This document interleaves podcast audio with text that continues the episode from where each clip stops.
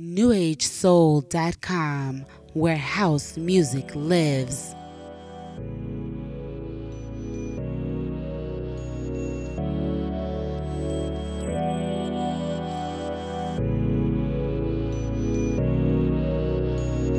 One of the things that recently happened in the United States I want to bring to your attention, those of you who have gone to Las Vegas, Nevada, have recently witnessed where they have built a replica or tried to build a replica of Horm Akhet, one of the most ancient colossals, not only built right here on the African continent, but the most ancient colossal on the planet Earth. And they made him with blue eyes and uh, white skin. And not one word is said that this is an African architectural structure. And even put a pyramid, and they even have Tut's hut. So the sad thing is, is that people from all over the world go here, and not one word is mentioned that this is an African architectural structure. Not one word is mentioned that this belongs to African people. And the sad thing is, is that many Africans who go there and spend their money don't even realize it themselves. And the rooms are called Tut's Hut. As Dr. John Henrik Clarke, another Grand Master teacher of ours, would say, that which is sacred to us has been desecrated. And not only has it been desecrated, but we have been taught to laugh at its desecration. That's a shame. All people who are a people must preserve their ancient sites. For us to be a people, we must have something that is ancient that belongs to us. So when you look up at the face of Horm Akhet, you can see where Napoleon, who came here in 1798 and had 21 cannon, his generals, line up 21 cannons and blow the nose off. And George Washington, who was part of the Illuminati, Benjamin Franklin, and uh, Andrew Jackson. That's why they named Memphis, Tennessee off of Menepher, Memphis, where we're going in a few minutes, trying to design from the Grand Masters. So they know they were stealing the people from the African continent and stealing the knowledge as well. So let's go up on the high wall and see more of Horm Akhet and deal more in depth with the history, the true history of this Grand Master who came up out of pre-dynastic Egypt. Not the fourth dynasty, but pre-dynastic who was part of the real Horus king who was deified as a god. The first deification as God as a man. Horm Akhet. Oh, your trip it hasn't even begun yet. I know. I just, I'm and just went to overwhelmed. America and brainwashed the people. Well, they had. Well, how do you keep a people slaves? That's right. You got to take away their story. You got to take away what is sacred to them, and then you desecrate it.